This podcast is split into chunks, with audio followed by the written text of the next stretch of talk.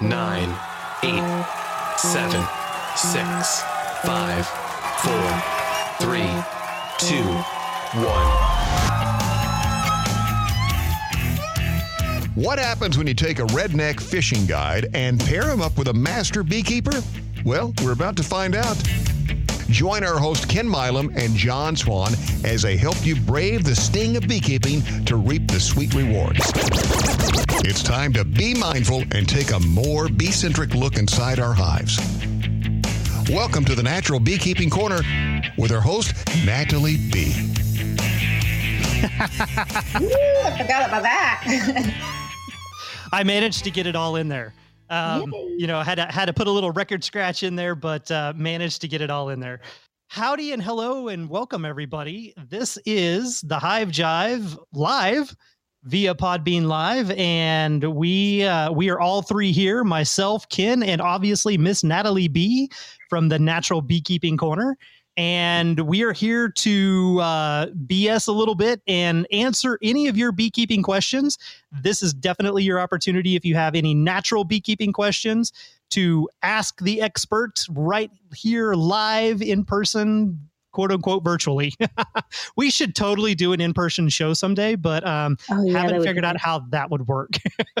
that would be awesome. Yeah, I would totally do that we've we've had a couple of opportunities to actually do a live podcast um, through different events and venues that have invited us to come out. COVID obviously put a huge damper on that. One of them was going to be the American Beekeeping Federation. This year, it would have been January, February, I think, of this year.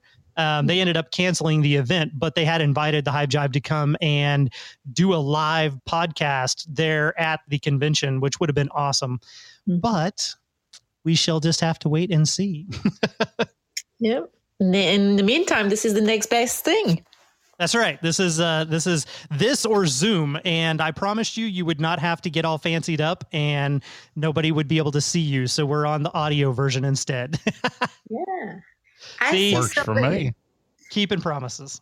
Yep. I see JMJ Plum, uh, actually you you are on the chat with the mindful beekeepers on Thursdays. I've seen you there. So that's really cool. Welcome. Welcome everyone, by the way.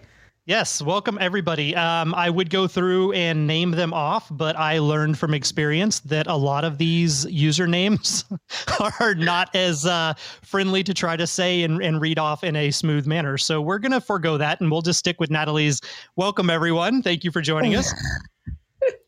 Well, last now, time I tried to do that, by the way, on the, on the chat with the mindful beekeepers, I uh, completely messed up everybody's first name because you know the the screen name or the handle name is different, and sometimes their first name is completely like uh, Cooley Cooley is Hugh, I think, and then I think there was Grant that's who's here, I think, but I was just like so confused, and everybody was making fun of me because of it. Yeah, it's uh it can definitely be a trick for certain. And there was some last time that uh, almost sounded inappropriate. And then you've got, you know, like Rachel, her screen name is Squeaky, but I saw her icon in her picture and I knew who she was. And then whenever it said Squeaky was calling in, I didn't make the connection as to who was that. So yeah, it can it can definitely uh, get you jumbled up for certain. Hi, Rachel. Hello. Can you hear Good me? Good morning. Yes, ma'am. Good morning, Rachel. Yep, morning. Yeah, it's 7 a.m. It's just getting light. It was dark as I put my boots on, and it's raining. Well, misty rain, so hopefully I won't get too wet. Hopefully not. Well, it's it's 103 here Fahrenheit. don't tease me. I am.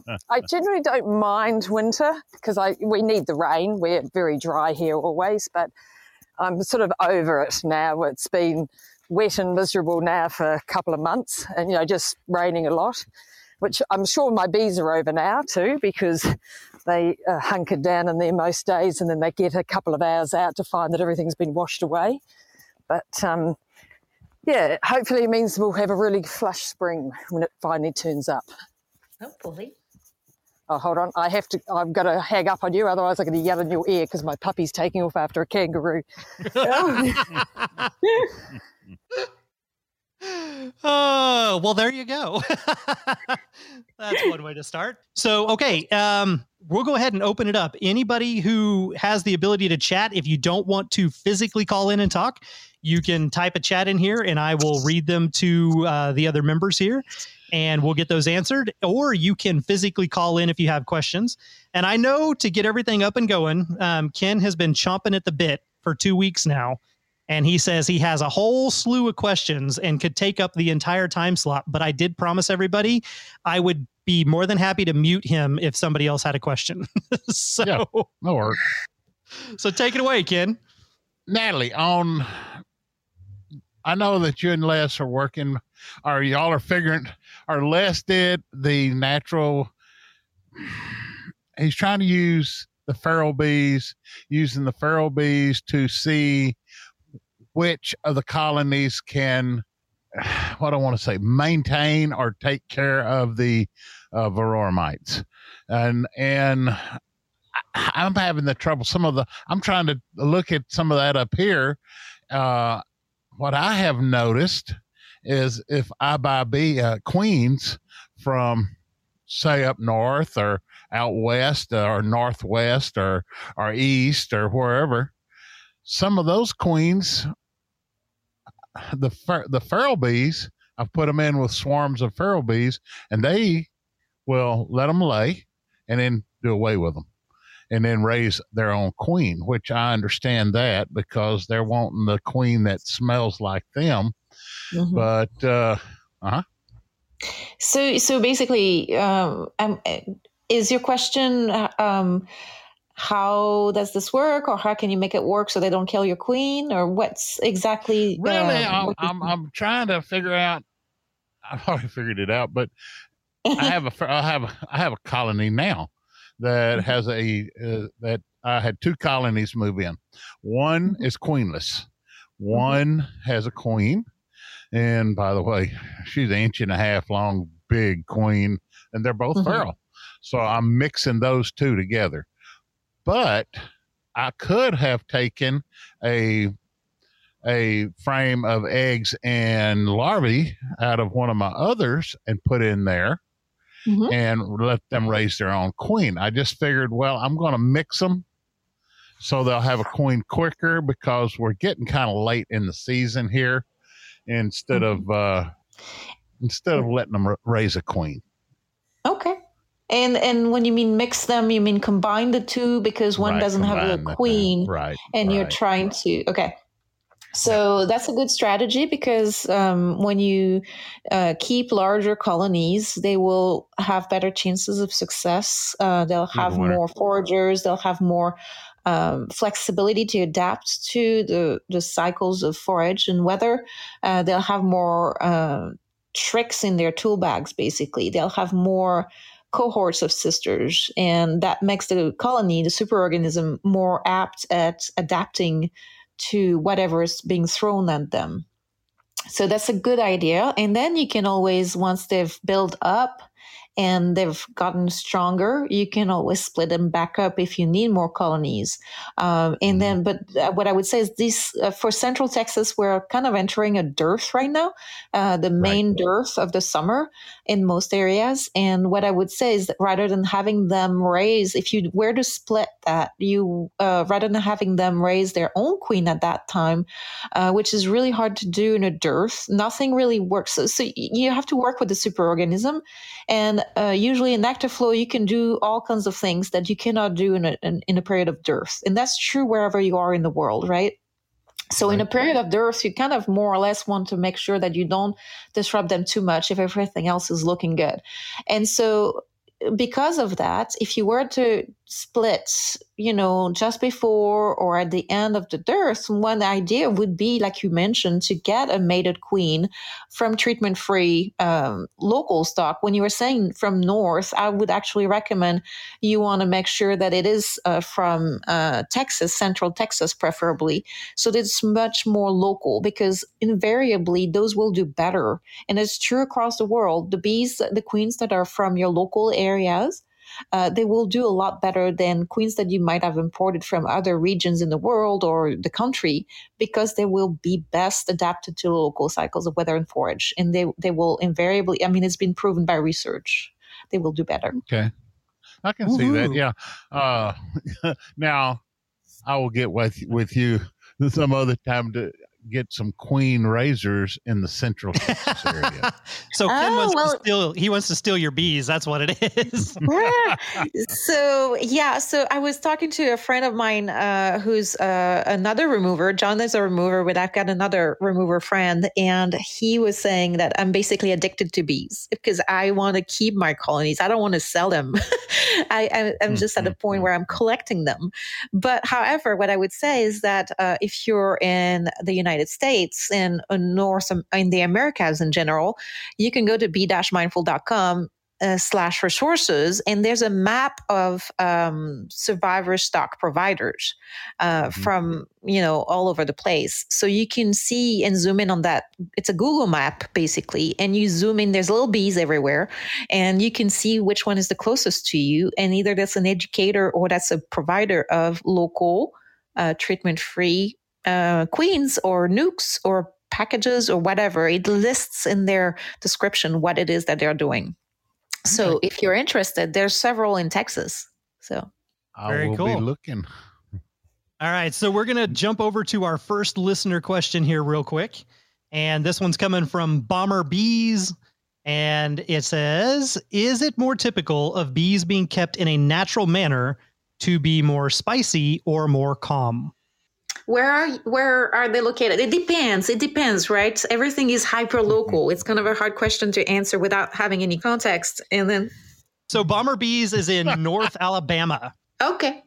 So um, I'm, I'm wondering if what's the underlying reason for this question? Because for example somebody that would be asking in texas would be referring to uh, slightly spicier genetics coming from hybridization with Africanized genetics. And, you know, for a while, those were a lot spicier. You still find some find some that are a little bit more defensive, but the truly Africanized bees are not really uh, that prevalent anymore in Texas. So I don't know about North Alabama.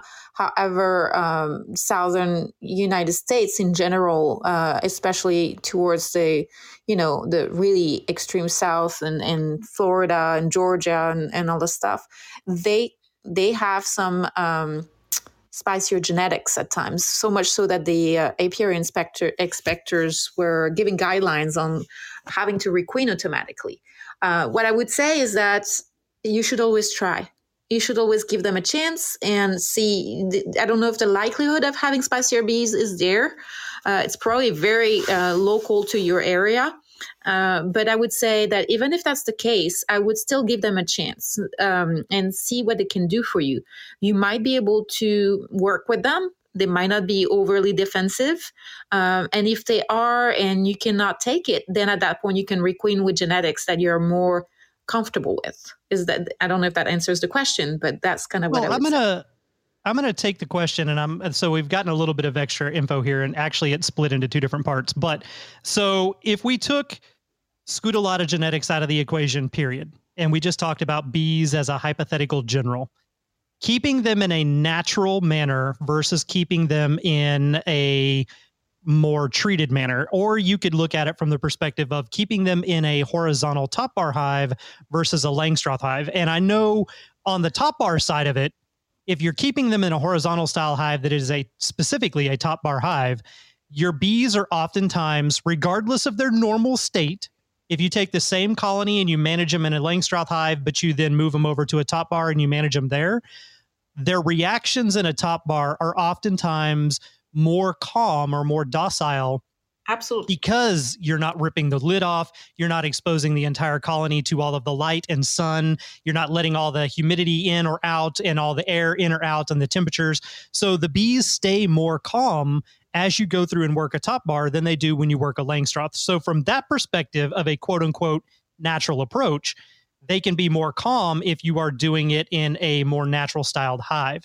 So there's that aspect. Um, he did split off though, or she. See, this is hard when it's usernames because you don't know genders or anything else. So we'll say um, bomber bees did split off a second approach to that and say um, how they deal with varroa. So from a natural perspective, how they deal with varroa is it uh, it's Steve Miller. Hi, Steve. Steve is a he. He says. Now we have gender appropriate pronouns here. Um, but so again, in that natural approach to things, do you feel that they're better to deal with varroa than they are in a non-natural setting? As far as the top bar hives are concerned, I don't know because see, natural is a very vague, or not vague, but it's it's a very broad topic. Um, mm-hmm. if you put it into a top bar, then you could say yes. And from my perspective, yes, my top bar hives seem to do better and have yeah, less absolutely. mite counts than my my other size hives. But you know what? The other thing of that is too, though, the ones that I leave in the smaller boxes mm-hmm. and don't put them into the full size four foot top bar, mm-hmm. exactly, hardly ever have any mites because yeah. the colony population is so robust and the space is so small for whatever reason they seem to do better. But that you're not going to get a honey harvest from that. no, there's, there's a trade off on that one. Yeah, and they can swarm, get swarmy on you. They can get congested and, and swarm out on you. So um, it's a little bit harder to do uh, space management for that as well. So there's there's trade offs. It's always based on what your goals are and what you're trying to do. But I would say that because it's so much less stressful. It's it's not like top bar hives have fewer mites because because of the hive itself. It's all about the management style and the lack, the level of stress that they're exposed to. And I also believe that very often in a top hive, you don't have a choice. You don't use foundation. Whereas in, in other kinds of hives, very often people use foundation, whether it be plastic or wax. And especially when it comes to plastic, which is a little bit more rigid, it dampens the communication of the bees because they use vibrations, obviously, and that uh, resonance frequency resonance is um, matched up to that of the comb. And so when you introduce a foundation in there, you are really muffling the communication messages, which makes it harder for the colony to um, to thrive and be efficient at foraging and, and getting the things that they need. So I kind of think that it goes hand in hand and um, it's both a matter of not stressing the, the colony by exposing the brood nest too much or stressing the bees uh, because they barely notice you, and the fact that you're not using foundation. So I think those two things play a role in in what you've observed. So, and I agree with so, you, by the way. One more redirect here to this, adding spicy back into it, and again, spicy. Mm, more temperate bees, temperamental bees. Uh, I don't want to use specific genetics because honestly, if you didn't send them into the lab and have them tested, you have no definitive proof Absolutely. that they have the Scutellata genetics. Any colony, and that's something that I say a lot when you know we we have on the news around here all the time. Somebody was mowing their yard and they got mm-hmm. attacked, and it, it was always Africanized bees, killer bees, you know, things like it's that. Yeah. And I tell people you can have the nicest hive in the world, and if you hit them with a lawnmower, they're going to try to kill you. Um, and and I know that mm-hmm. makes you then more afraid of bees in general, but it's the truth. Don't always blame this genetic profile when you don't know that it exists. But switching it around and adding spicy back into the mix, do you feel that spicy bees, more ornery bees, are better at dealing with mites than more calm, gentle bees? So i feel from my experience dealing with you know all kinds of colonies it does seem to me that the more defensive or a little bit more ornery kind of um, colonies tend to do better with pests and pathogens diseases pests and diseases and that includes the mites. So they're better at it for some reason.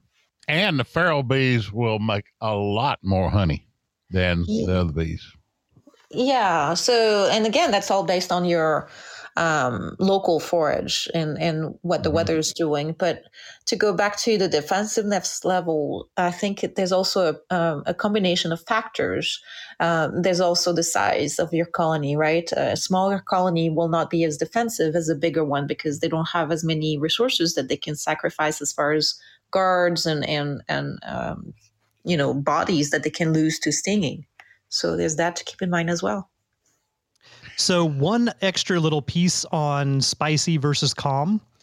one of the ways that the true Scutellata genetics deals with mites and mite infestations is to overload the brood so that the mites have a place to go and then say peace out and abscond and leave all of the mites capped in with the brood and leave the whole thing to die.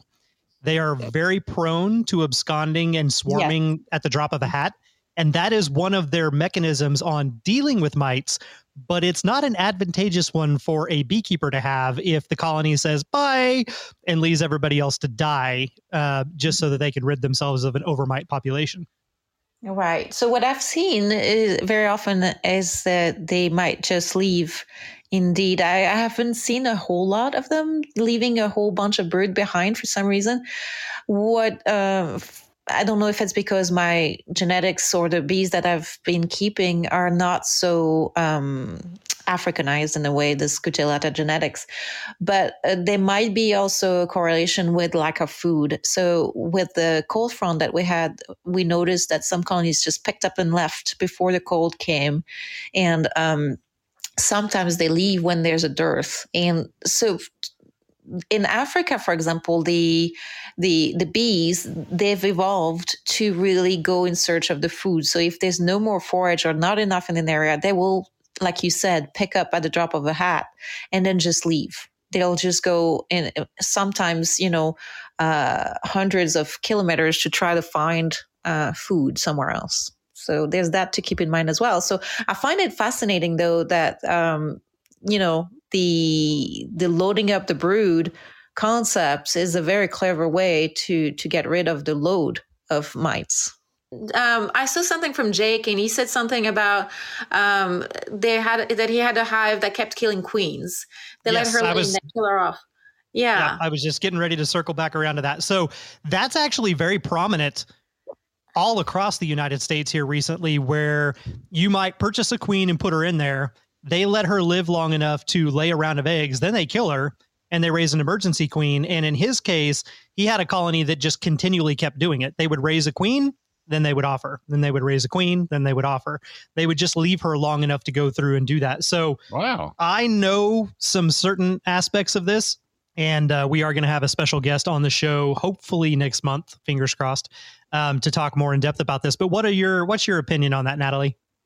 So it could be a, a, a, couple of reasons. It could be that they're killing the queens. They could also be that they're cleaning off the dots if they're purchasing queens and uh, you think it's a different queen, but it might actually be the same queen. And or uh, usually when they tend to kill queens, uh, as is a lot of people are not so not assuming that is the case for Jake, but some, what I've seen a lot with, especially beginning beekeepers or, or beekeepers in with less than a couple three years of experience is they don't find the queen they don't see eggs and they assume the colony is queenless and they give them a queen uh, because a lot of the programs that um, are training beekeepers in this very town are teaching them that if you don't see queen and if you don't see eggs that colony is queenless.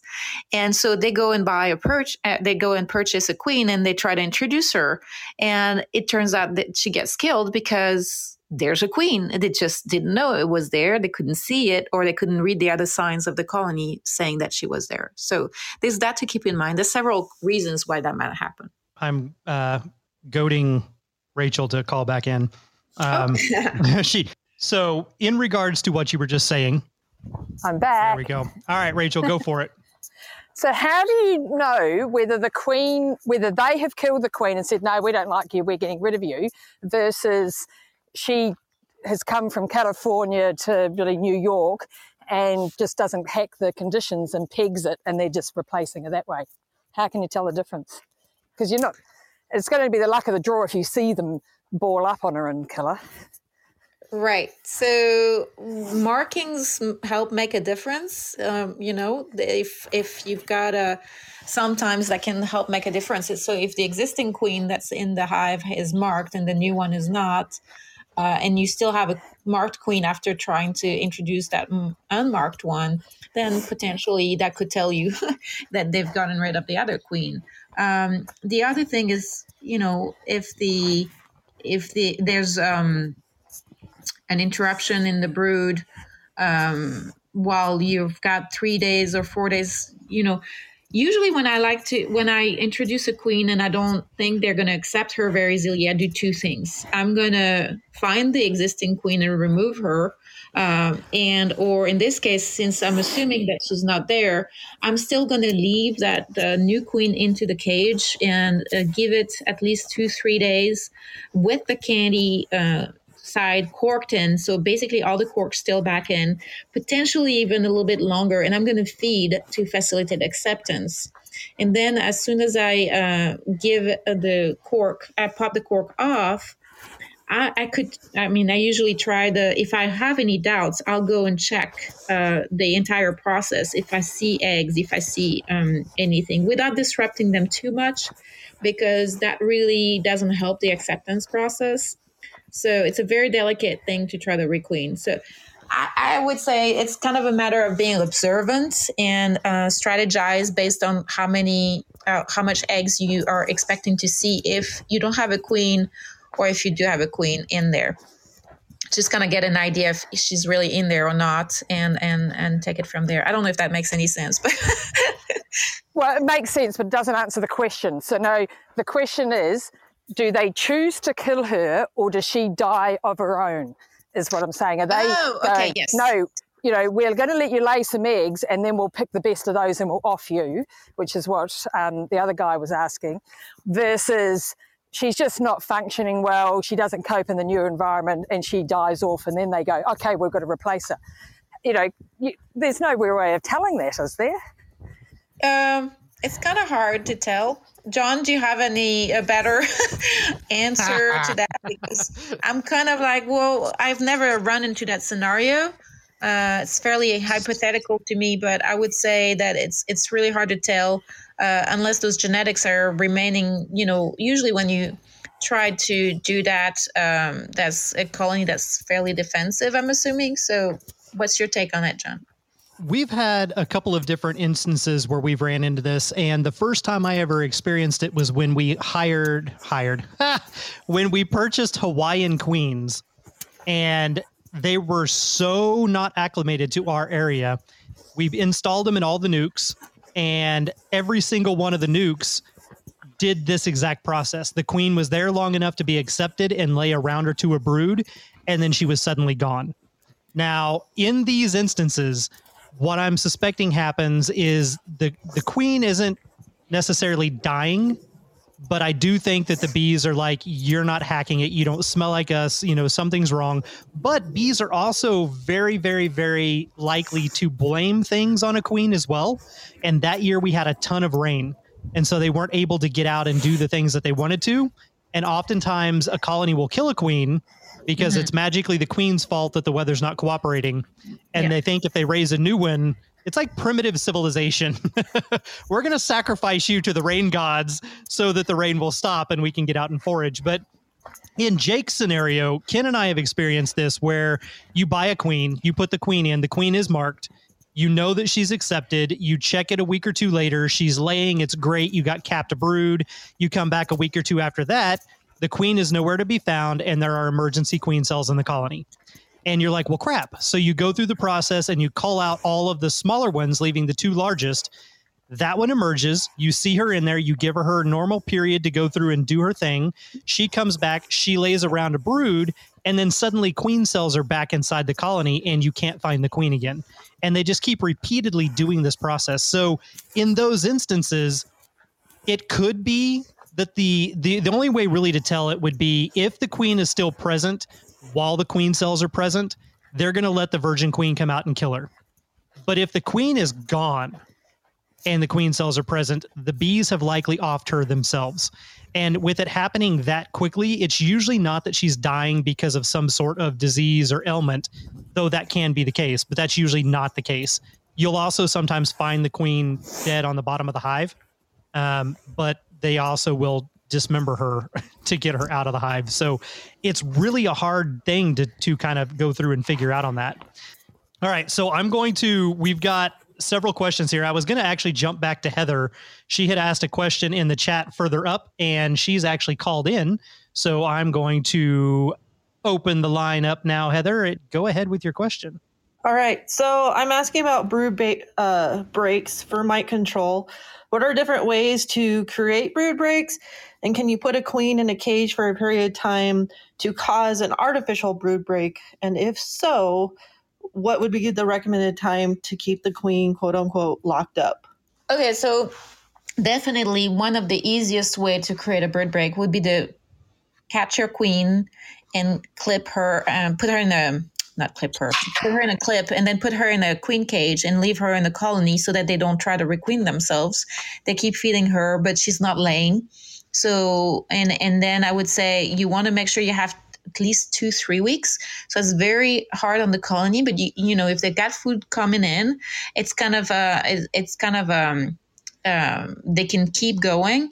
Uh, you know, when it's, uh, a period of dearth, also, there's going to be a brood break if you're not trying to push the colony by feeding them artificially um, supplements of pollen, especially, and um, sugar syrup or anything like that. If you're not trying to push them and their um, the dearth is solid enough that um, the, and the genetics are adapted enough to your local cycles of weather and forage, then they should, if everything goes well, contract back like they do very much so in Texas and uh, slow down the laying or potentially stop it altogether for several weeks at a time. And at that point, they live off of their reserves and they will resume laying when the nectar flow resumes and the pollen comes back in. So that's a natural brood break right there. And a lot of beekeepers tend to offer supplements that are going to push the queen to keep laying daily. Uh, you know, the expectation is uh, oh, the queen is supposed to lay, you know, 1,500, 2,000 eggs a day,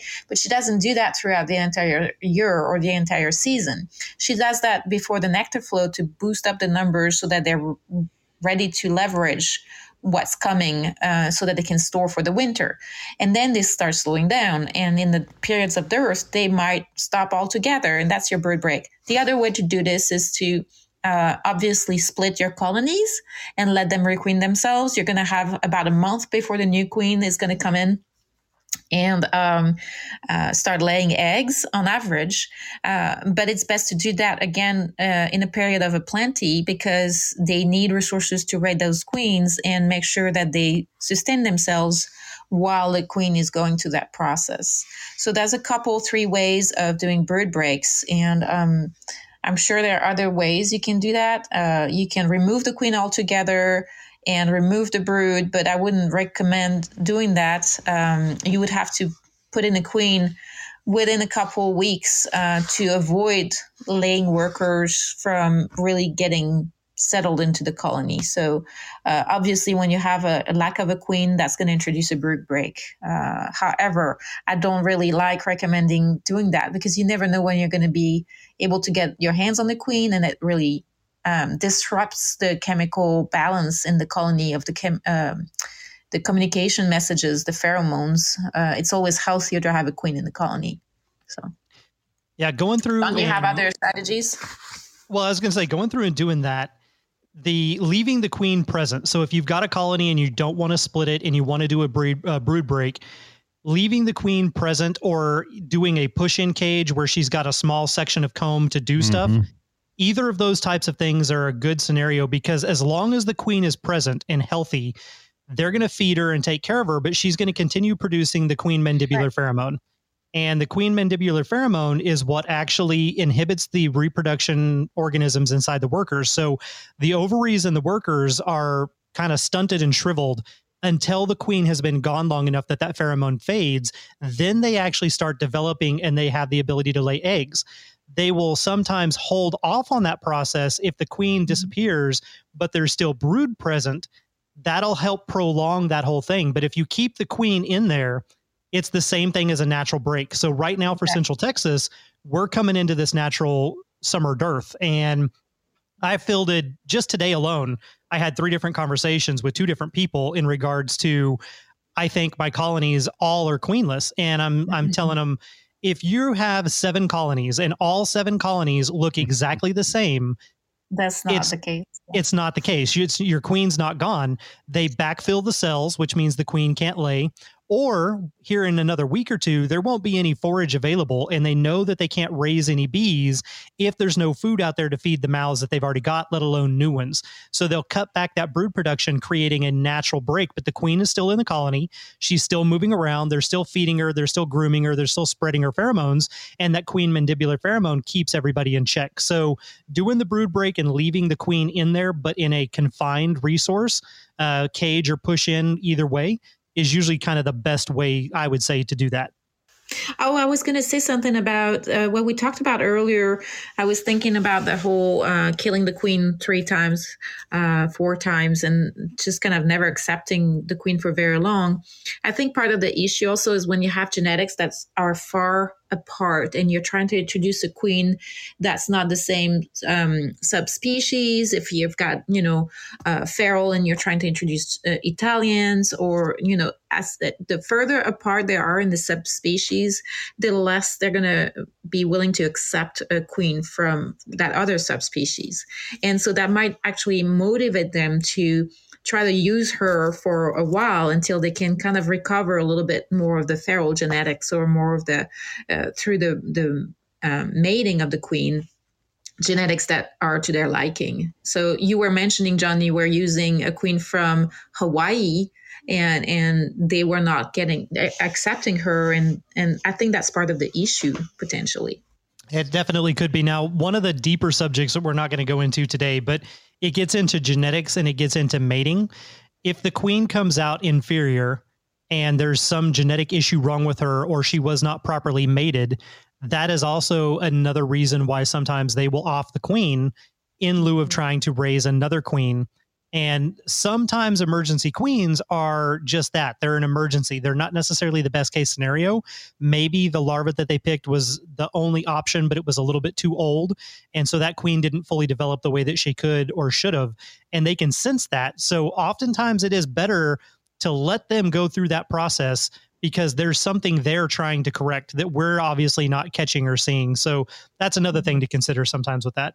Well, and you raise a good point, John. Uh, there's also the fact that a lot of the uh, queens that you can purchase are bred uh, usually via grafting and um, so two things the grafting three things grafting inbreeding and also the lack of time for her to develop her ovaries when she gets mated. So the first point would being you've got um, a queen that's being reared from grafting has started it, its life as a worker bee initially so that it's you know the larvae that's being picked out of the cell needs to be big enough for the beekeeper to to pick it up without destroying it and to see it.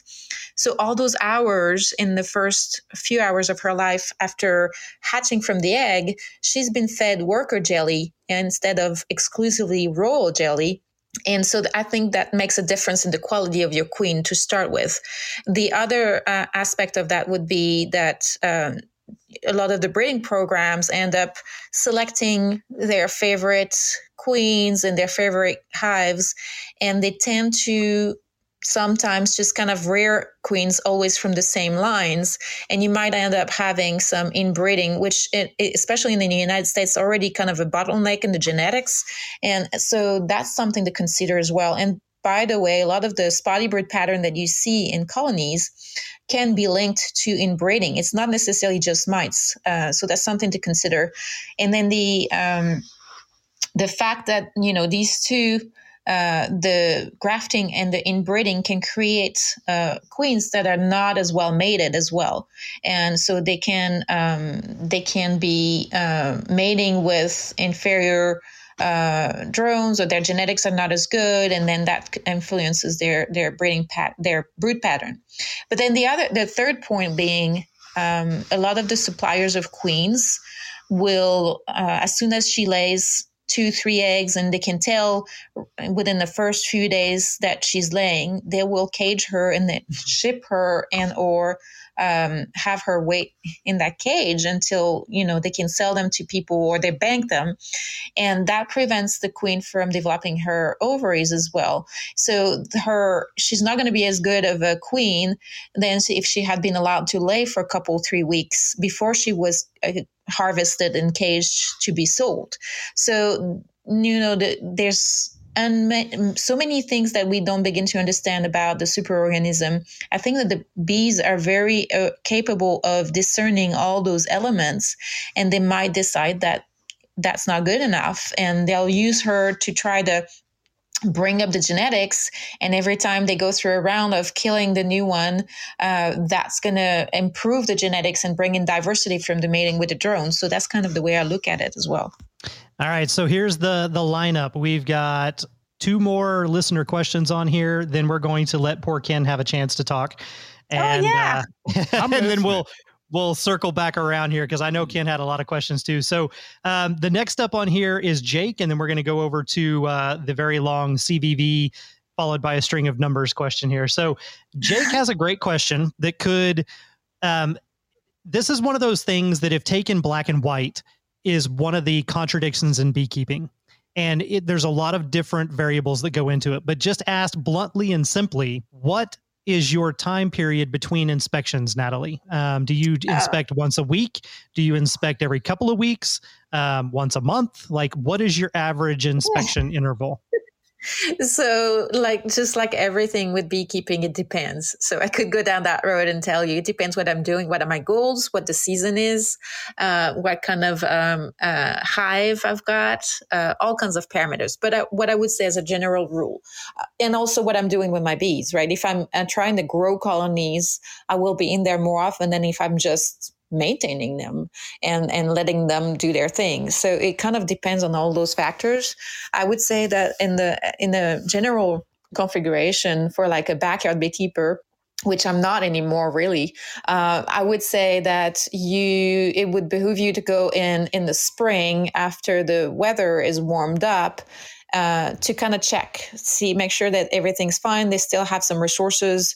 The nectar flow hasn't hit yet. Uh, so you want to make sure they have enough to get by until the nectar flow hits and they're not brooding up too hard so that if a cold front would come in, they would starve to death because they're going through all their resources and they cannot keep that brood warm. So that big inspection, when it's warm enough, you can kind of take a look at your colony. I don't like to go in deep through the brood's nest too much. I try to stay on the outer edges, uh, whether it's a Langstroth or a top bar, and kind of assess the resources, see how much is in there, and then kind of get an idea if there's a laying queen or, or signs of uh, balance in the uh, hive, and not go through the entire brood's nest and close them back. Um, and then after that more invasive, in a way, inspection in the spring, I would say as a backyard beekeeper, I wouldn't go in there more than every three weeks or so. Uh, I will go in more often because now we're raising bees, but that's a different story. As a as a backyard beekeeper, I don't need to do that. I would only do it if I had a specific need for it. So uh, the other thing I want to take a look at at specific periods in time is when the nectar flow has been going for a while and I'm expecting, you know, uh, some congestion. I'm going to go back in and I'm going to take a look and I'm going to, because I'm, I don't let my bees necessarily swarm. I try to uh, leverage the swarming instinct for my own increase in numbers. Uh, so they do get a brood break, but I manage it so that I collect that before it escapes my apiary. So I'll go in and I'll do some space management. And at that point, it'll be a little bit more invasive. I'll add either drone resources and or space, empty space. Um, and try to get them to to get distracted from having to um, swarm on me without me being prepared. So um, at that point, that buys me a little bit more time. So I can go back in in three weeks, four weeks, and see how much they've grown. And at that point, if the nectar flow is still strong, that will inform my decision. If the nectar flow is still super strong, I might go back in a little bit earlier than those three or four weeks and just kind of check in a couple of weeks, knowing that I've done space management and that they shouldn't be uh, congestion and wanting to swarm before that. And I'll just kind of adjust my inspection frequency to that. But I would say, as a general rule, um, I would say a big inspection in the spring that to determine that everything's fine and then every three weeks is about the inspection uh, frequency that i would advise uh, unless you're doing something specific so on my end of this again as you said it's all a matter of circumstance and what you're doing and everything else. And so goals. yes. in your goals. Absolutely. So for my Langstroth hives, oh, actually for any hive, Langstroth and Top Bar both, coming out of winter, the first inspection in the late winter, early spring is top to bottom. I look at absolutely everything. I tear the whole thing apart. My top bars get completely rearranged. The honey gets moved to the very front. The brood gets moved to the middle. Um, I don't want there to be a wall to stop the bees whenever it comes to that. You know, boxes may be rotated, frames will be rotated, all kinds of stuff happens. But that's my okay. We have to do a full assessment of how well did you do over winter? What are you looking like getting ready for spring? So it's very invasive. Now, on the Langstroth side of that, after that, I already have boxes of drawn comb and I have boxes of foundation that can be drawn. So when the nectar flow really gets going, I'll start off with my deep and I'll give them a medium of drawn comb so they've got that room to expand. But then I might put another box on top of it of empty foundation and allow them then as the flow continues to draw that out. And then when we hit the main nectar flow, I take all my boxes of all my drawn comb, I stick it on the hives. And in this instance, both due to weather and other circumstances, I haven't looked at those hives. I've looked at them once in a co- in like two months. So ah. I put stuff out there. A month went by. I added extra boxes. Another month has gone yeah. by, and I'm not still going back out to the colony for another week or so. But on right. the top bars, it's a different story. I check my top bars every single week during that initial oh, growth oh, wow. phase because as they're building new comb on the end, I have to make sure they're not cross combing and they're drawing it straight. But that's mm. the catch. And that's what you said, Nathalie, about you're not going all the way to the brood nest. I'm opening up the back of the hive I'm yes. looking in to see where the last comb was. I'm taking okay. that comb and I'm moving it back one bar or straightening mm-hmm. it if need be, and I close it back up and walk away. But I've mm-hmm. still touched that hive every week during that growth phase. Now, if they've already got drawn comb, that's a different story. If they've if they're wall to wall drawn comb and it's all empty, I let them do their thing. There's no point in getting in there and messing with it. So but that's a, all, that's a good point yeah, it's all circumstantial. And that's what I wanted to point out. Every colony is different, every beekeeper is different, every flow is different. And it's all about what is your intent for this inspection? What are you mm-hmm. trying to get out of it, or what are you trying to accomplish? And focusing just on that. Every time you open your colony, you do not need to go top to bottom and look yeah. at every single frame. Yeah, and that's a good point. I mean, you can just provide some space at the back end of a top bar or uh, add some space on the top. I like personally because I'm growing bees and I'm trying to leverage that swarming instinct to my advantage when I'm ready. I um I will kind of as soon as the weather is permitting and the str- strength of the colony is permitting it, I will actually in the top bar I will interspace some empty bars or some drawn comb, like you mentioned. But instead of putting it in the back of the hive or on top of a Langstroth, I will actually intersperse it in the brood's nest and bring up some of those resources uh, to try to expand that brood's nest. My goal is to grow bees. And, and so that's kind of what I try to do. And at that point, I can forget them because they've got the space to not get congested that honey is not going to be forming a wall. Like I do what you say as well. I bring the crystallized honey to the front of the hive or I harvest what's left once I know the nectar flows right around the corner. And um, I'm just kind of always kind of keeping in mind what my goal is. And that's the key right there. What is your goal when you're going into your colony? You shouldn't be doing it at a frequency that's preset. You should have a plan and understand the biology of the superorganism so that you can leverage it to your advantage and fulfill your goals. Excellent. All right, so are you ready? I'm gonna we're gonna cue you up for a big one here. This is gonna oh take my. all of your all of your natural beekeeping skills. okay, so the question is, quote unquote, I have recently done an alcohol wash to check for varroa mites, and I found 23 mites in my count. Mm-hmm. I don't like killing my bees, and I really don't want to have to use chemical strips to control the mites. So mm-hmm. please give me a few options. Um, also, I enjoy listening to the Hive Jive Weekly. Thanks, y'all, and have a great evening. So, how, in a natural beekeeping perspective, without using the chemical, be it organic or um, essential oil type strips, how would you combat a colony that you find with 23 mites on your mite count? Okay, so several things. I would say a high number of mites doesn't necessarily mean your colony is not doing well. Those thresholds of three mites per, you know, uh, cup of bees uh, were, were set up uh, artificially low to pander to, I'm sorry, uh, pesticide companies that were selling their treatments. And so, in reality, colonies um, can do better, uh, can do pretty well until they hit, I think, the thresholds that were more realistic were like 15 or something, if I remember well. But what I would say is that uh, we've had. Uh, Les anyway has had colonies that he has witnessed with very high levels of mites that actually were tolerant of those mites and and in that case until you see signs of serious issues and or um, um, failure to thrive or or disease or you know deformed wing virus or anything like that um, it doesn't necessarily mean that the colony cannot um, sustain and be tolerant of a higher level of mites. At 23, that's a little high, but I, am not necessarily worried about that as long as the colony is still doing well.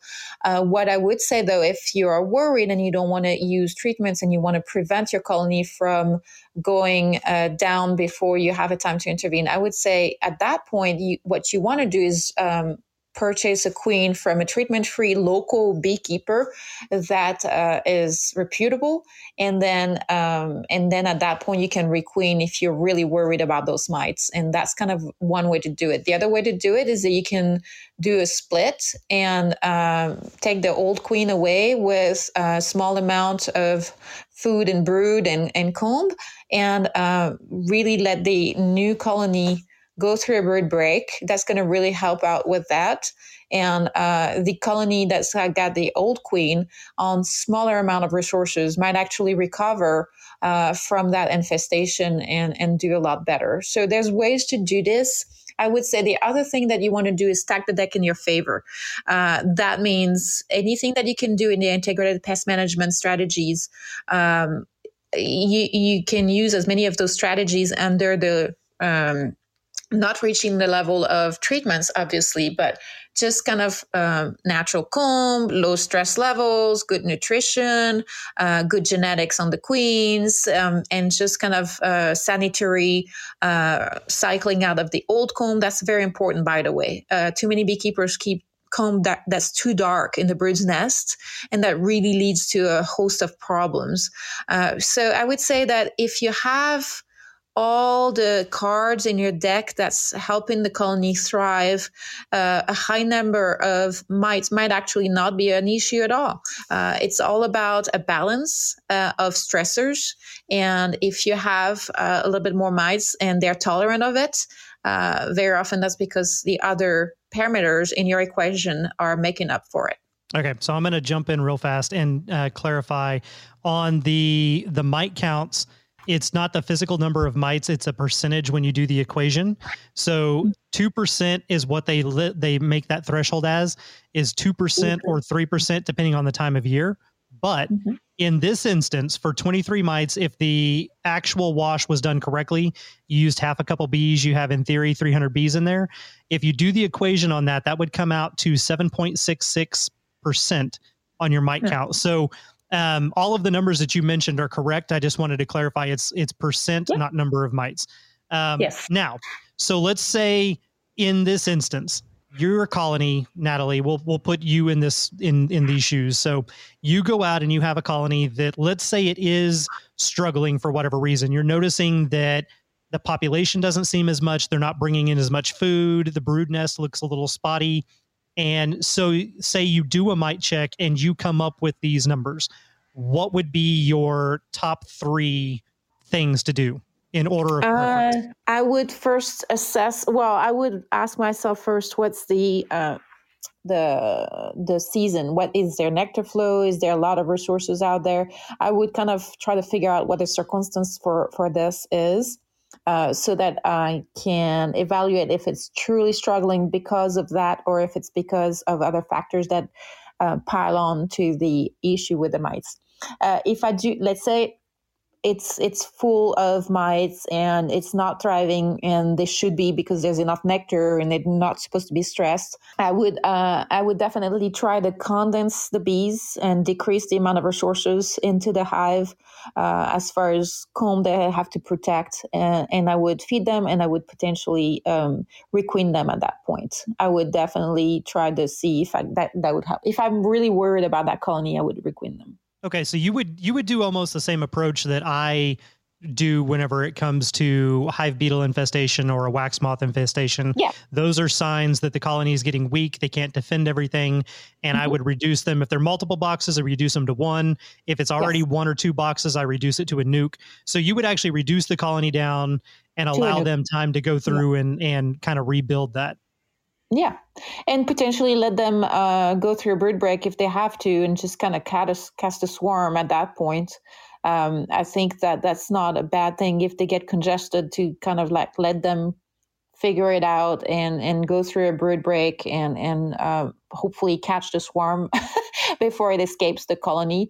But um, that's a natural way to get things out of their system and really condensing the resources and putting more bees in the box and really minimizing the space helps.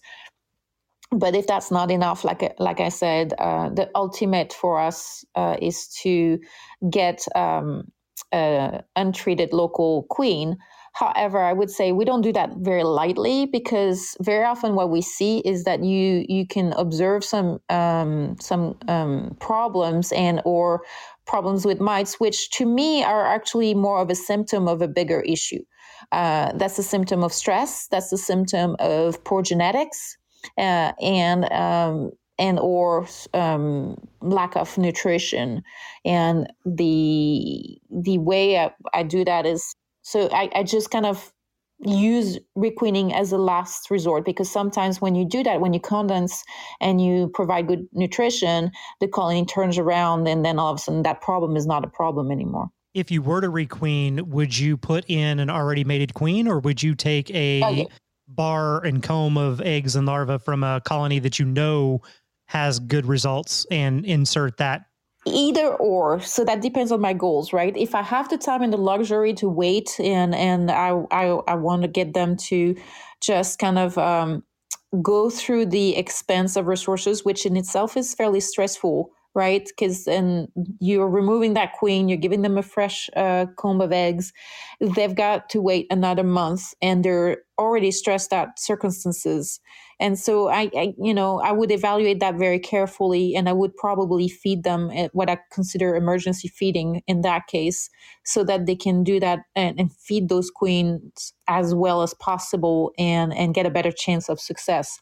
But um, you know, if I'm trying to rescue them faster, and I'm just kind of uh, in a mode where I cannot really wait that month, then I will use the mated queen that I will have purchased. Uh, the other right. thing I like to do actually is to, uh, instead of giving them a frame of eggs, is uh, leverage another colony that's getting swarmy that's got swarm cells, and then I will give them those resources.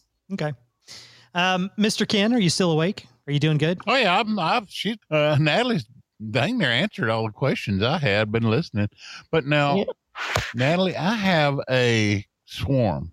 Now I caught this swarm back in April. Uh-huh. Still in the box, still in the pasture and it's in an eight frame deep box.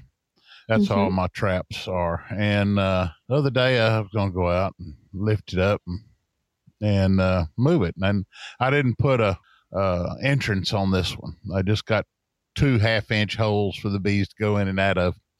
And I got up there, put my ladder up there, and uh, kind of thumped it a little bit. And these are little bitty, little small bees, and they're real mm-hmm. dark. And John says, "Oh, there you can't tell that's from scutellata, but when they come out, it looked like they came out in pressure, like a garden hose under oh. pressure coming out of there. And when they come out, they went straight to my face, and I'm sitting there. Yeah, these are a little bit on the testy side, but that box, once I got it down, has probably now they've been in since April. It's full.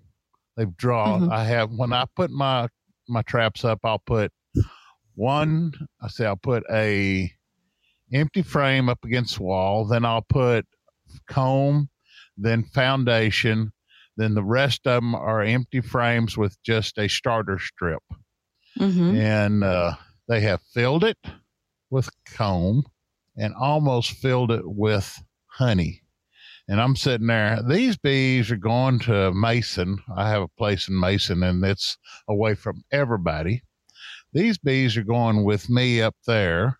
And because they are on the testy side, but they are some honey producers. I didn't test them for mites, but uh, if they're thriving, that's I know that's the way I looked at it. Yeah. I says "Uh, these are some growing, you know, and that might be answering the guy who was asking about the feral bees. And you know, I don't know up in Alabama, uh, northern Alabama, they're not worried about the scutellata genetics because that's not hot and dry. It's probably cool and maybe damp. I don't know. Northern northern Alabama's up in the mountains or in the hills. Hmm. So that's a hard one to call, but uh, the Scutellata genetics. He Steve says it's yes, humid. It, it, it, yeah, I'm sure it's humid. Uh, the Scutellata genetics, yes, they it makes them more defensive, but they are some honey producing. And by the way, once you get that second gen queen, a lot of times they are some tremendous egg layers. We've got a couple that are just, oh man, just full I've. I've tried to I have tried to uh, beat this into his head as much as possible, but anytime you have a new queen, which is what he's then considering a second gen, I had a queen and she got replaced or I replaced her. Anytime you've got a brand new queen, she's going to be a tremendous egg layer be because egg she's layer. young and she's she's virulent. You know, she's she's got all this energy. Um, that's the case for prolific. Thank you. Yeah, that's the case for anything. So a second gen queen is not the the right way to say that. It's a new A queen, a young young queen. queen. Okay. because because you don't want to set the the mindset that any queen I make as a second generation or a third generation is going to lay more than the first generation. Because in all reality, when that original queen was a brand new young mated queen, she was also a tremendous egg layer. But you Yep. caught her in year two or three because you caught her from a swarm right. and that's always the older queen and she's going to be just like your chickens the older they get the less eggs they lay you know so if you replace that third year queen with a first year queen yes it's going to be a tremendous difference in the amount of eggs but it doesn't have anything to do with generation. It has to do with age. Yeah, thanks for mm-hmm. reminding me I'm not a spring chicken anymore. Nathalie's So, birthday I- was on world bee day. Like how appropriate is that to be I know. born on world bee day that that's kind of uh, why I got so excited about organizing that uh, webinar uh, for World Bee Day every year because it's like it's my birthday. Um, I was going to say, Ken, you know, there's three things that what you said made me think of. The first one is that uh, local bees, wherever you are, they tend to be a little bit smaller yes. and and a lot more adapted to the local cycles and and uh, of weather, but also mostly to the flora to the the forage that's out there, the type of flowers, and they're, so they're going to be a lot more productive and and adapted and efficient at collecting in nectar and making honey. Uh, the size part of it, I would say, because they are not kept on foundation, they're naturally more. Uh, a, a little bit smaller. Uh, if you let the bees uh, raise their own comb, Mhm. when uh, when possible they will have cell sizes of all kinds but mostly the worker cells will be a lot smaller than that foundation that's 5.4 millimeters and i think that at 4.9 millimeter or 4.7 millimeters that's quite a bit smaller. So you're going to be able to see a, a, a smaller sized bee it doesn't necessarily mean that they're um, africanized. It just means that they've been raised on foundation less and that they're local uh, feral bees potentially. So um, Yeah, and then the I don't remember what the third point I had for you, but basically the they're oh yes, because they've been doing their thing on their own, chances are they are actually feral as opposed to being wild.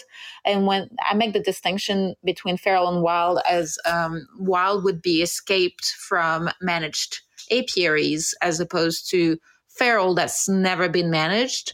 And I would say that in that case, um, they might not be used to being manipulated or or messed with and they would come out swinging but what happens is from the ones that I've collected in owl boxes, right, John? Uh, things are fairly testy initially when you try to get them down, when you bring them home, and then as they settle in and they get used to you going in and and and, and inspecting them on a you know two, three weeks basis, maybe four weeks, then they will start getting a little bit used. I've noticed to being managed, yeah. and they won't be having those reactions, which tells me that's not necessarily genetic. Are you trying to tell me that that evil owl box that tried to murder me 30 foot up in a tree is now not so bad?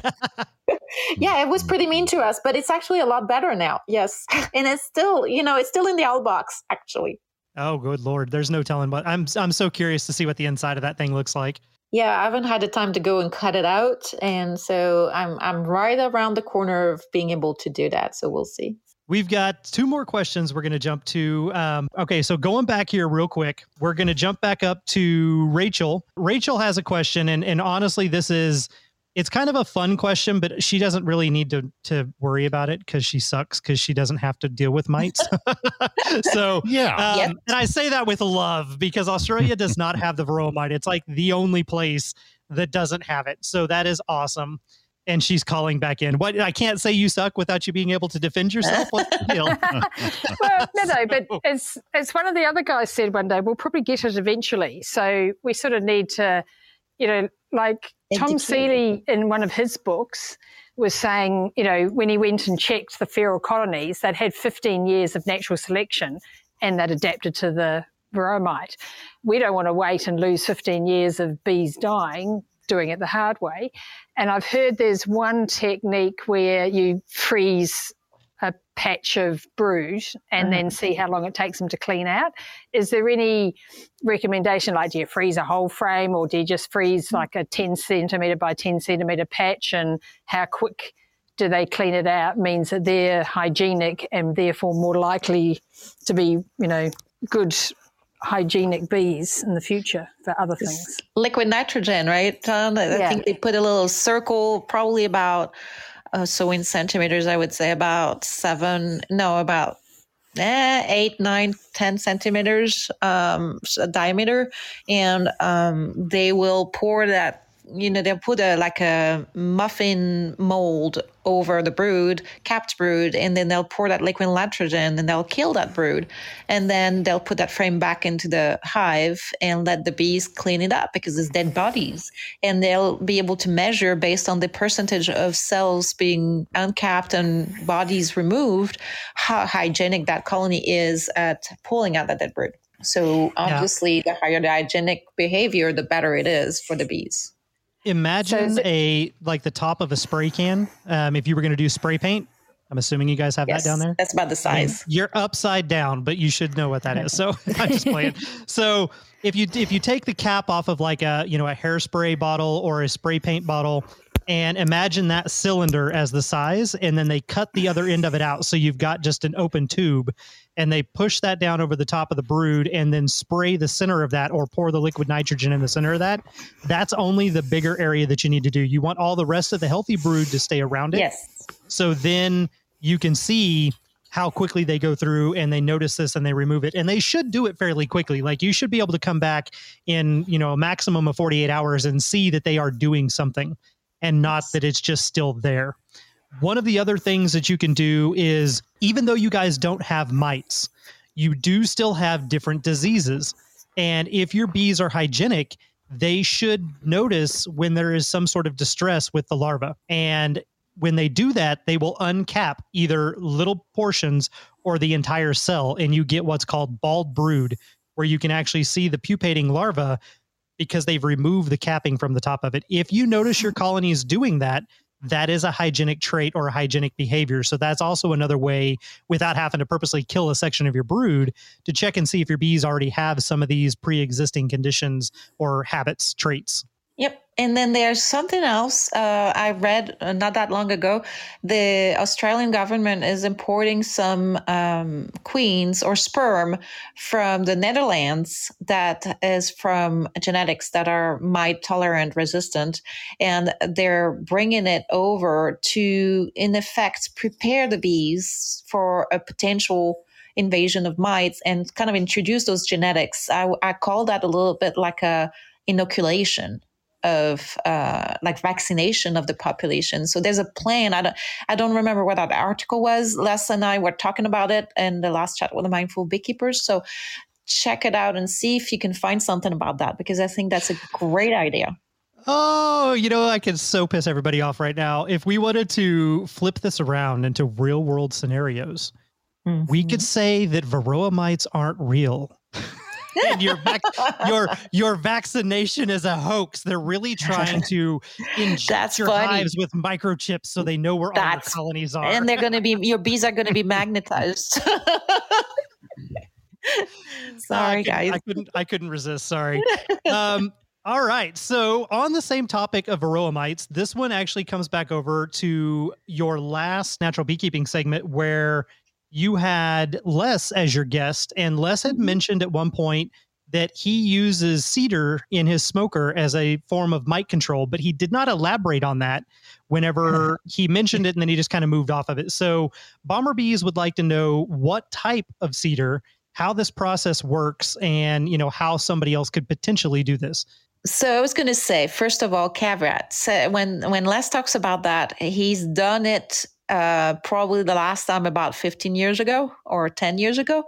and he has never done that ever since. Um, the key is that he's noticed that just like creosote bush in New Mexico had some miticidal properties, um, he would, if he had a colony that was highly infected with mites back in the days when it was still really lethal, which it's not really that much anymore, uh, I find with our colonies anyway he would, um, as a last resort, kind of take the, the creosote bush or the cedar bark or the juniper and put it in the smoker as the fuel. And then he would puff, he said, 30 thick smoke puffs into the hive uh, and just kind of let them get exposed to that and let the mites fall, kind of a treatment.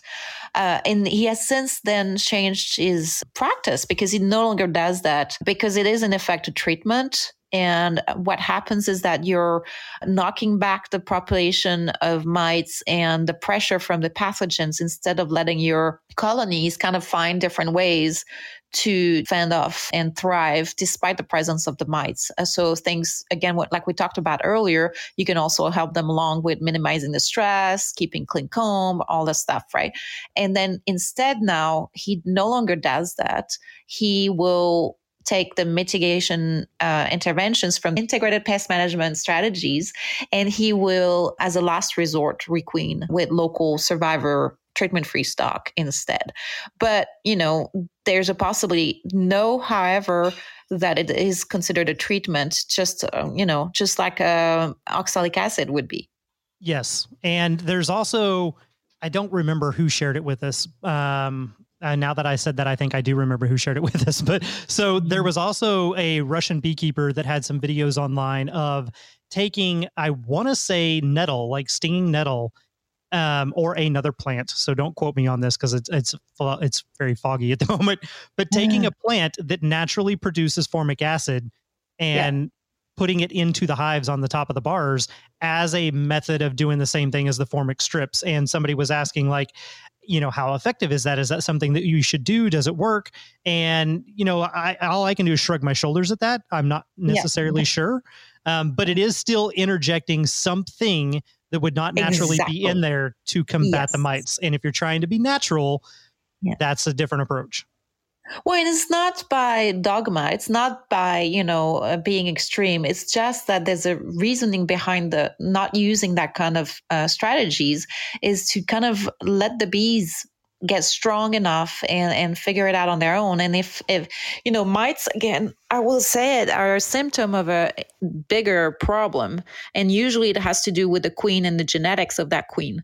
And so if you have issues with mites and high levels of mites and or failure to thrive and, and disease expressing itself, very often it's linked back to the queen. Queens are the biggest uh, cause of colony failure uh, before mites. Actually, uh, Dr. Tarpy's research was uh, no, was it Dr. Tarpy? Yeah, I think Dr. Tarpy mentioned that in his present one of his presentations.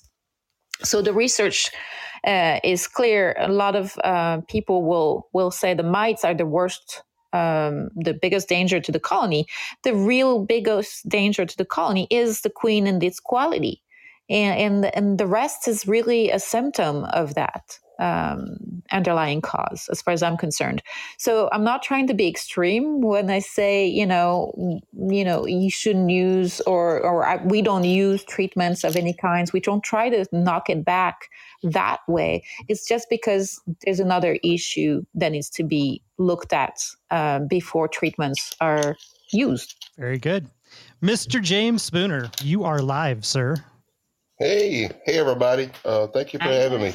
Uh, tell you, hey, from South Georgia, uh, near the Florida line, where the, the Scutellata genetics are, are present every day. it's mm-hmm. something we, we deal with. But my question is if for a beginner beekeeper who maybe started out with not necessarily thinking about the, the treatment free and the natural way, but is interested in possibly going that direction, mm-hmm. how do mm-hmm. you kind of change gears without being worried that every all of them are going to be taken over by the devil mite? right. That's an excellent question, actually. Um, so, I would say the first thing you need to do is really to focus on the quality of bees that you have. Um, very often, what we we see here in Texas is people will import packages from Georgia that are Italians that are treated, and and then they'll try to set them up and go treatment free. So that doesn't work Ken, at Ken, all. Ken Milan, Ken. Mm-hmm oh, Kent, did you do that, oh, Kent? I've got, I've, I've got Carniolans. I've got Russians. Now, Russians are just about as testy as the feral uh, bee that has the Scutellata genetics in them, the feral Texas, or as John calls them, the red-headed mutts. Uh-huh. Uh, Russians are red. Russians are pretty. Uh, they're pretty aggressive.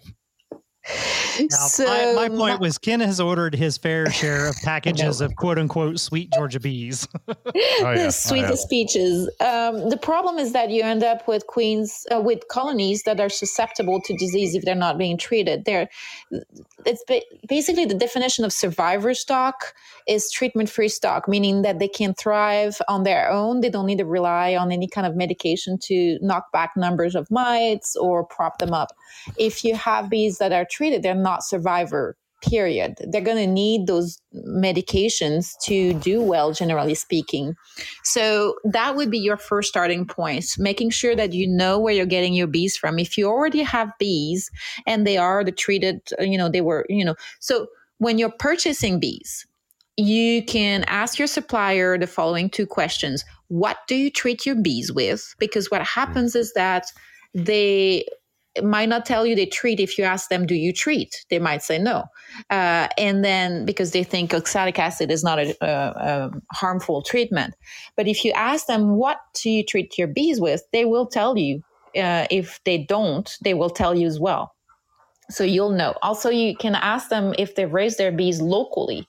Uh, because if they come back from pollination contracts and, and traveling from commercial beekeepers and they were not raised locally, you're also um, decreasing your chances of success with treatment free.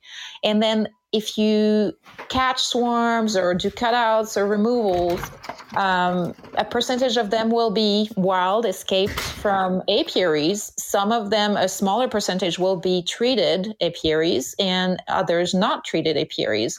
So you're getting a higher chance of uh, potentially having good bees, good genetics.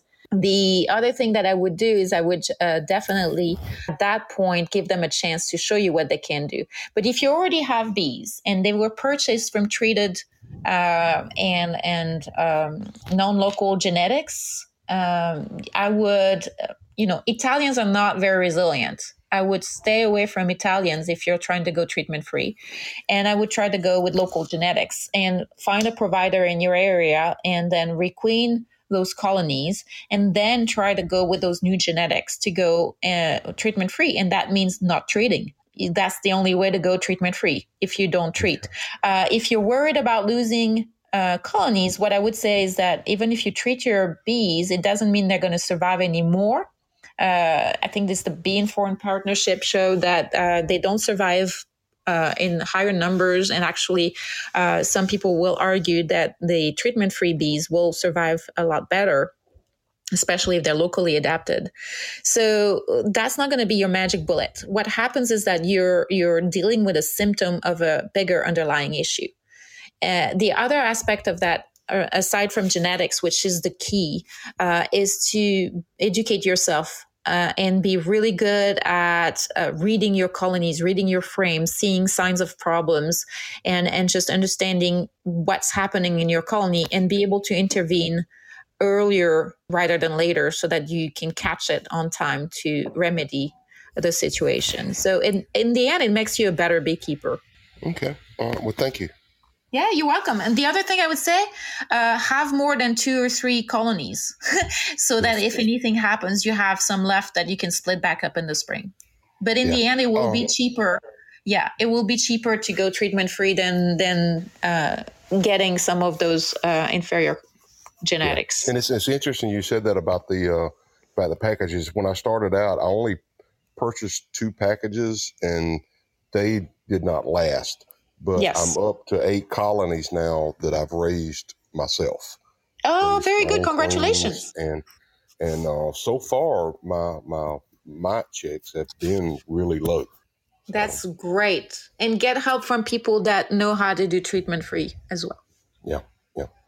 And speaking of help, I do want to. I, I said I told this to John one time in the email before, but I want to tell him and Ken again that how much the podcast helped those of us who was really getting started during the pandemic when the beekeeping classes were were canceled. Yeah. The one I was going to was canceled, and the the only person I had access to as a mentor. Then, you know, they didn't want to be around other people. Understandable, you know. That, I'm not knocking them on that, but the the hive jive has has just been invaluable to me um, as a beginner awesome. beekeeper. Well, thank you. Yeah. Yay, John. Yay, Ken. Y'all are awesome. And I, I've heard the same thing from many people. So that's awesome. Thank you for doing that. Thank you. Well, golly. no, not yet. Not yet. Not yet. Oh, of course, of course. Ken thinks it's going to end. He's got to. Oh, okay. I'm just playing. Oh, I Go see ahead, what Mr. you do. Oh, uh, well, I was wanting to. Uh, Nathalie, did you hear the gal Jana from uh, from uh, uh, Slove- yes. Slovenia? The AZ hives. Yes. yes.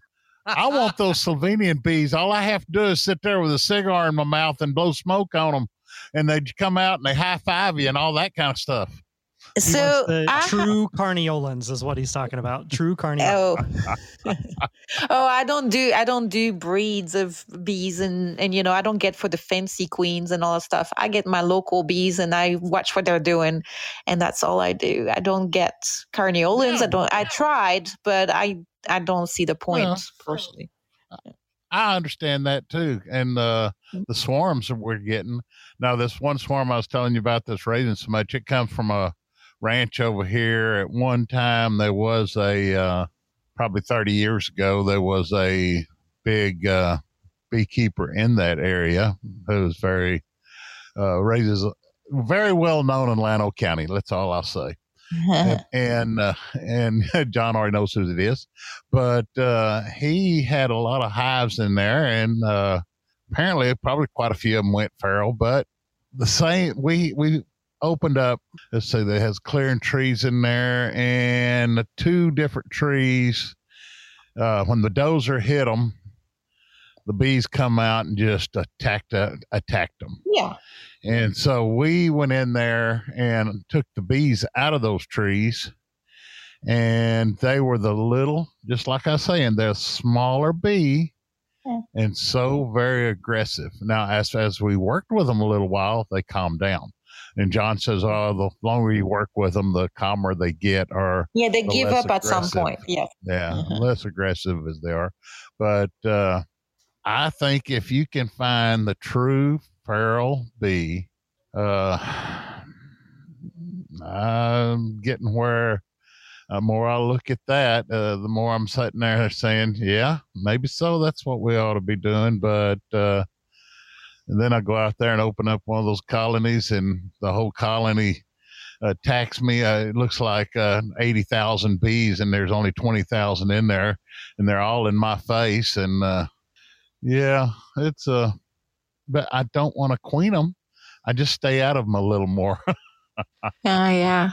Yeah, I'm going to uh to just put a put a little reminder out there for everybody. Natural beekeeping is not the same thing as front porch beekeeping. Not no. not opening your colonies is not quote unquote natural beekeeping. That is having bees living in something and letting them basically go feral, which is not beekeeping. It's maybe Bee borderline bee having, maybe. Um, yeah, but just for the record, you still have to go manage your colonies, even if you're doing natural beekeeping.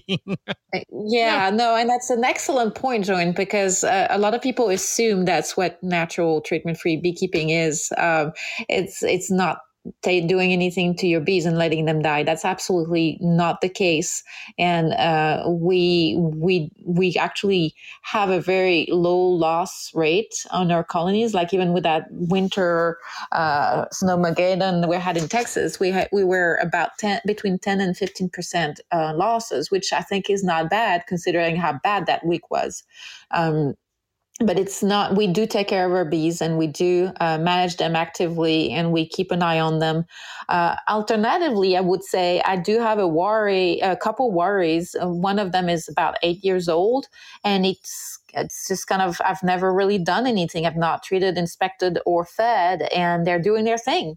And so that still works, but you're taking a risk. Uh, You know, every year a colony of bees will swarm, and very often that swarming mechanism will leave the remaining colony with not enough bees, and, and they might have after swarms, and then the colony might end up dying. Uh, so there's a risk. There's a risk of um, pests and disease and stress from lack of nutrition. And if you're putting it in a hive that's not well insulated, you might lose them. And uh, so if you've got bees in a box, it, it, it becomes our responsibility to take care of them, but not uh, to micromanage them. The bees know better what, what to do than we do. the bees know best. Mm-hmm. Mhm. Oh, and and Ken, I have one of those AZ hives. I got one Do you? from from yeah a Texan that made it himself, and Mhm. I've got if you're I don't know if you have one, but uh, if you're interested, we have it at the at the bee bus on Nettie Brown Road. yeah, we'll talk about that. I want to try. I've been wanting to try one. What I would say uh, is that it's uh, it's it's great for what Slovenian people are doing with and putting in their houses and all this stuff. My big stick is getting hives into the hands of people that would not necessarily have the means and um, Mhm. resources to get one. So I want to keep it Mhm. very simple. Hence the the Yeah. top bar and the plans on our website that are available for free. Um, anybody can make them or know somebody that can help them cut the wood. Five pieces and thirty sticks of wood. That's basically it, and it's super cheap. So my goal is to really make it as simple as possible and as cheap as possible. And AZ hives are not that. No, they're not. No.